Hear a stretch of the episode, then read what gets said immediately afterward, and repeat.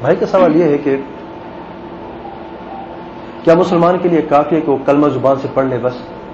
یعنی کوئی شخص کہہ دے، لا الہ الا اللہ محمد الرسول اللہ۔ اس کافی اس کے لیے۔ اس کی نجات کے لیے یہ کافی ہے۔ آئے دیکھیں، قرآن مجید میں صحیح حدیث میں اس مسئلے کو بالکل صاف اور واضح بیان کیا اللہ تعالیٰ نے۔ اللہ تعالیٰ کا حق ہے کہ ہم پہ، ہمارے اوپر۔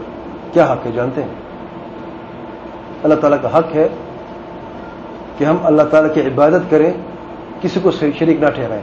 صحیح بخاری مسلم میں نبی کریم صلی اللہ علیہ وسلم نے سوال کیا حضرت معاد سے کہ معاد ہوں اللہ تعالیٰ کا حق کیا ہے ہمارے اوپر؟ وہ فرماتے اللہ رسول علم میں نہیں جانتا ہوں۔ اللہ جاننا کا رسول جانے۔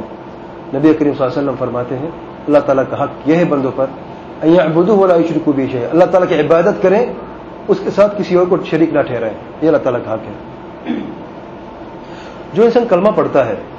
اب جانتے ہیں کہ لا الہ الا اللہ، ابو جہل بھی کہتا تھا، جانتے ہیں؟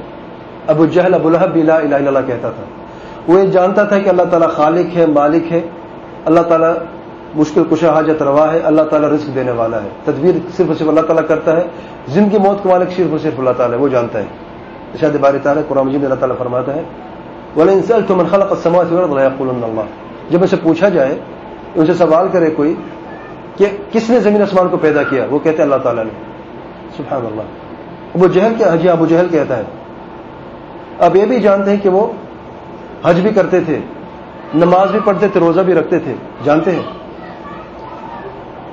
حضرت ابو ذر رضا عنہ فرماتے ہیں، صحیح مسلم کی روایت ہے کہ اسلام قبول کرنے سے تین سال پہلے میں نماز پڑھتا تھا۔ کافر جا کے نماز پڑھتا تھا؟ اللہ تعالیٰ کے لیے۔ صدقہ، روزہ رکھتے تھے۔ سے بخار مسلم کی روایت میں آیا ہے، حضرت عائشہ فرماتی ہیں کہ عاشورہ کا دن، محرم کے دس تاریخ کا دن جاہلیت میں بھی ہم رکھتے تھے۔ یعنی اسلام سے پہلے جاہلیت میں مشرقین عرب بھی یہ روزہ رکھتے تھے۔ تو روزہ کس کے لیے رکھتے تھے؟ حبل کے لیے، اللہ عزہ کے لیے، بتوں کے لیے رکھتے تھے؟ کس کے لیے رکھتے تھے؟ اللہ تعالیٰ کے لیے رکھتے تھے۔ حج کرتے تھے کہ نہیں؟ تلبیہ کیا تھا لبیک اللہم لبیک لبیک لا شریک لک لبیک۔ آج ہم ہم کیا پڑھتے ہیں؟ یہ پڑھتے ہیں کہ نہیں؟ لبیک اللہم لبیک لبیک لا شریک لک لبیک۔ لیکن آگے وہ کچھ لفظ بڑھاتے تھے، کیا تھے؟ اللہ شریک ہو لک ملک تھے ما ملک سوائے اس اللہ تعالیٰ، تیرا کوئی شریک نہیں، سوائے ایک شریک کے، اس کا بھی تو ہی مالک ہے، اس کے ہاتھ میں کچھ نہیں۔ وہ کسی چیز کا مالک نہیں۔ یعنی جس بت کی عبادت کرتے تھے، وہ کہتے، یہ تمہارا شریک ہے، لیکن اس کے ہاتھ میں کچھ نہیں۔ تو ذاتی طور پر خالق ہی آتا طور پر خالق ہے؟ اس کے ہاتھ میں کچھ نہیں۔ تو نہیں آتا کہ جو کچھ عطا کیا۔ تو روزہ بھی رکھتے تھے، حج بھی کرتے تھے، نماز بھی پڑھتے تھے۔ مسلمان تھے؟ نہیں، مسلمان تھے، کافر تھے۔ جاہلیت کی بات ہو رہی ہے۔ تو یہ کافی نہیں کہ یہ لا الہ الا اللہ کہنا، اور یہ کافی نہیں محمد رسول اللہ کہنا، جب تک کہ اس کو سمجھا نہ جائے، اس پہ عمل نہ کیا جائے۔ دیکھیں، نبی رحمۃ صلی اللہ علیہ وسلم فرماتے ہیں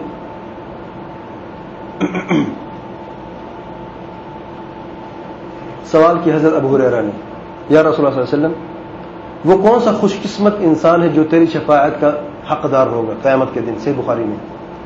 کون ہے وہ شخص؟ نبی صلی اللہ علیہ وسلم نے فرمایا، من قال لا الہ الا اللہ خالصا من قلبه. جسے لا الہ الا اللہ کہا، خلوص دل کے ساتھ۔ ارے، خلوص دل کی کیا مطلب ہے؟ لا الہ اللہ تو کہہ دیا، کافی نہیں ہے کیا؟ نہیں، خلوص دل ضروری ہے۔ خلوص دل کیا ہوتا ہے؟ کہ لا الہ اللہ کا مقصد کو سمجھو۔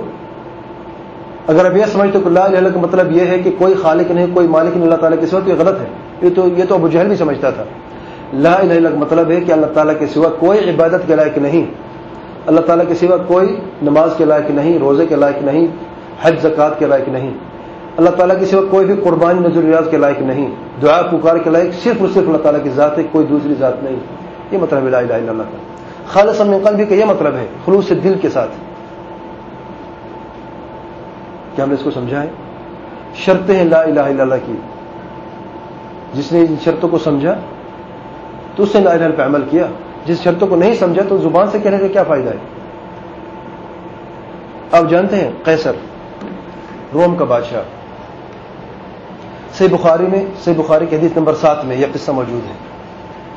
ابو سفیان کہتا ہے کہ میں تجارت کے لیے گیا تھا شام میں۔ تو نبی کریم صلی اللہ علیہ وسلم نے خط جب لکھا تھا قیصر کی طرف، تو قیصر نے یہ کہا کہ کوئی ایسا شخص ہے جو اس کا رشتہ دار ہو، محمد صلی اللہ علیہ وسلم کا رشتہ دار ہو، عرب سے آیا ہو تجارت کے لیے اسے بلاؤ۔ میں اس شخص کے بارے میں پوچھنا چاہتا ہوں، یہ ہے کون محمد صلی اللہ علیہ وسلم؟ جا جا کے وہ بازار میں جاتے، ان لوگوں کو لے کے آتے ہیں، قافلہ ہوتے ہیں تجارت کے لیے آتے ہیں۔ سردار ابو سفیان۔ ہرقل کھڑا ہو جاتے ہیں آگے ابو سب پہلے یہ سوال کرتے ہیں کہ سب سے زیادہ قرب رشتے دار کون ہے محمد کا؟ صلی اللہ علیہ وسلم۔ کہتے ہیں ابو سفیان ہے۔ ان کو آگے کھڑا کر دیتے ہیں۔ باقی جو سات آٹھ دوسرے لوگ ہوتے ہیں، ان کے پیچھے۔ آتے لگتے ہیں سوال کرنے۔ آٹھ دس سوال کرتے مختلف قسم کے۔ ان سوالوں کے بعد جب جواب سنتے ہیں ابو سفیان سے، تو وہ ہرقل کہتا ہے، اللہ کی قسم، اگر تو نے سچ کہا کہ وہ وہی بندہ جس کے بارے میں تو نے ابھی سچ کہا ہے۔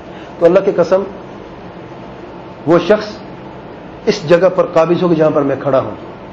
اور اگر مجھے فرصت ملی اور میں اس شخص کی طرف جا سکا یعنی محمد صلی اللہ علیہ وسلم کی طرف جا سکا، تو میں اس کے پاؤں دھوؤں گا۔ کون کہہ رہا ہے؟ روم کا بادشاہ کہہ رہا ہے کہ نبی اکر وسلم کے دونوں پاؤں مبارک دھوؤں گا میں۔ اور پھر اپنے پادروں کو بلایا، دروازے بند کروا دیے اور کہا، اگر تم نجات چاہتے ہو تو اس شخص کی پیروی کرو، یہ سچا نبی ہے۔ جب ان لوگوں نے شور مچایا کہا تم یہ کیا کہہ رہے ہو؟ تو اس نے دیکھا کہ میری کرسی جاتی ہے، بادشاہت جاتی ہے۔ تو اس شخص نے یہ کہا کہ میں دیکھ رہا تھا کہ تم لوگ اپنے عقیدے میں کتنا پختہ ہو اور کتنا مضبوط ہو۔ صرف کرسی کی ڈر سے اسے یقین ہو گیا تھا، لیکن کرسی کے ڈر سے اس نے اس یقین کو ختم کر دیا۔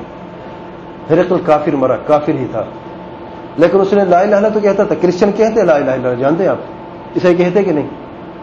عیسائی کہتے ہیں لا الہ الا تو کہتے لا الہ الا اللہ۔ وہ جانتے ہیں کہ گاڈ فادر جو ہے، وہی خالق ہے، وہی رازق ہے، وہی مالک ہے، وہ جانتے ہیں۔ لیکن اس علیہ السلاۃ والسلام جو ہے، جب ہم پکاریں گے، یہ ہماری مدد کرے گا۔ مدد کے لیے عیسی علیہ السلام بھی ہماری مدد کریں گے۔ تو انہوں نے شرک کیا۔ لیکن ہرقل نے جب یہ کہہ چکا تھا لا الہ الا اللہ، اور محمد رسول اللہ بھی کہہ چکا تھا مان چکا تھا کہ اللہ کے نبی مان لو، اس کی بات مان لو یہ سچا ہے۔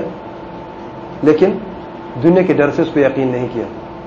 تو زبان سے کہنا کافی نہیں ہے جب تک عمل نہ ہو، زبان سے کہنا کافی ہوتا اور دل کا یقین ضروری نہ ہوتا یا عمل ضروری نہ ہوتا، تو حرق المسلمان ہوتا کہ نہیں؟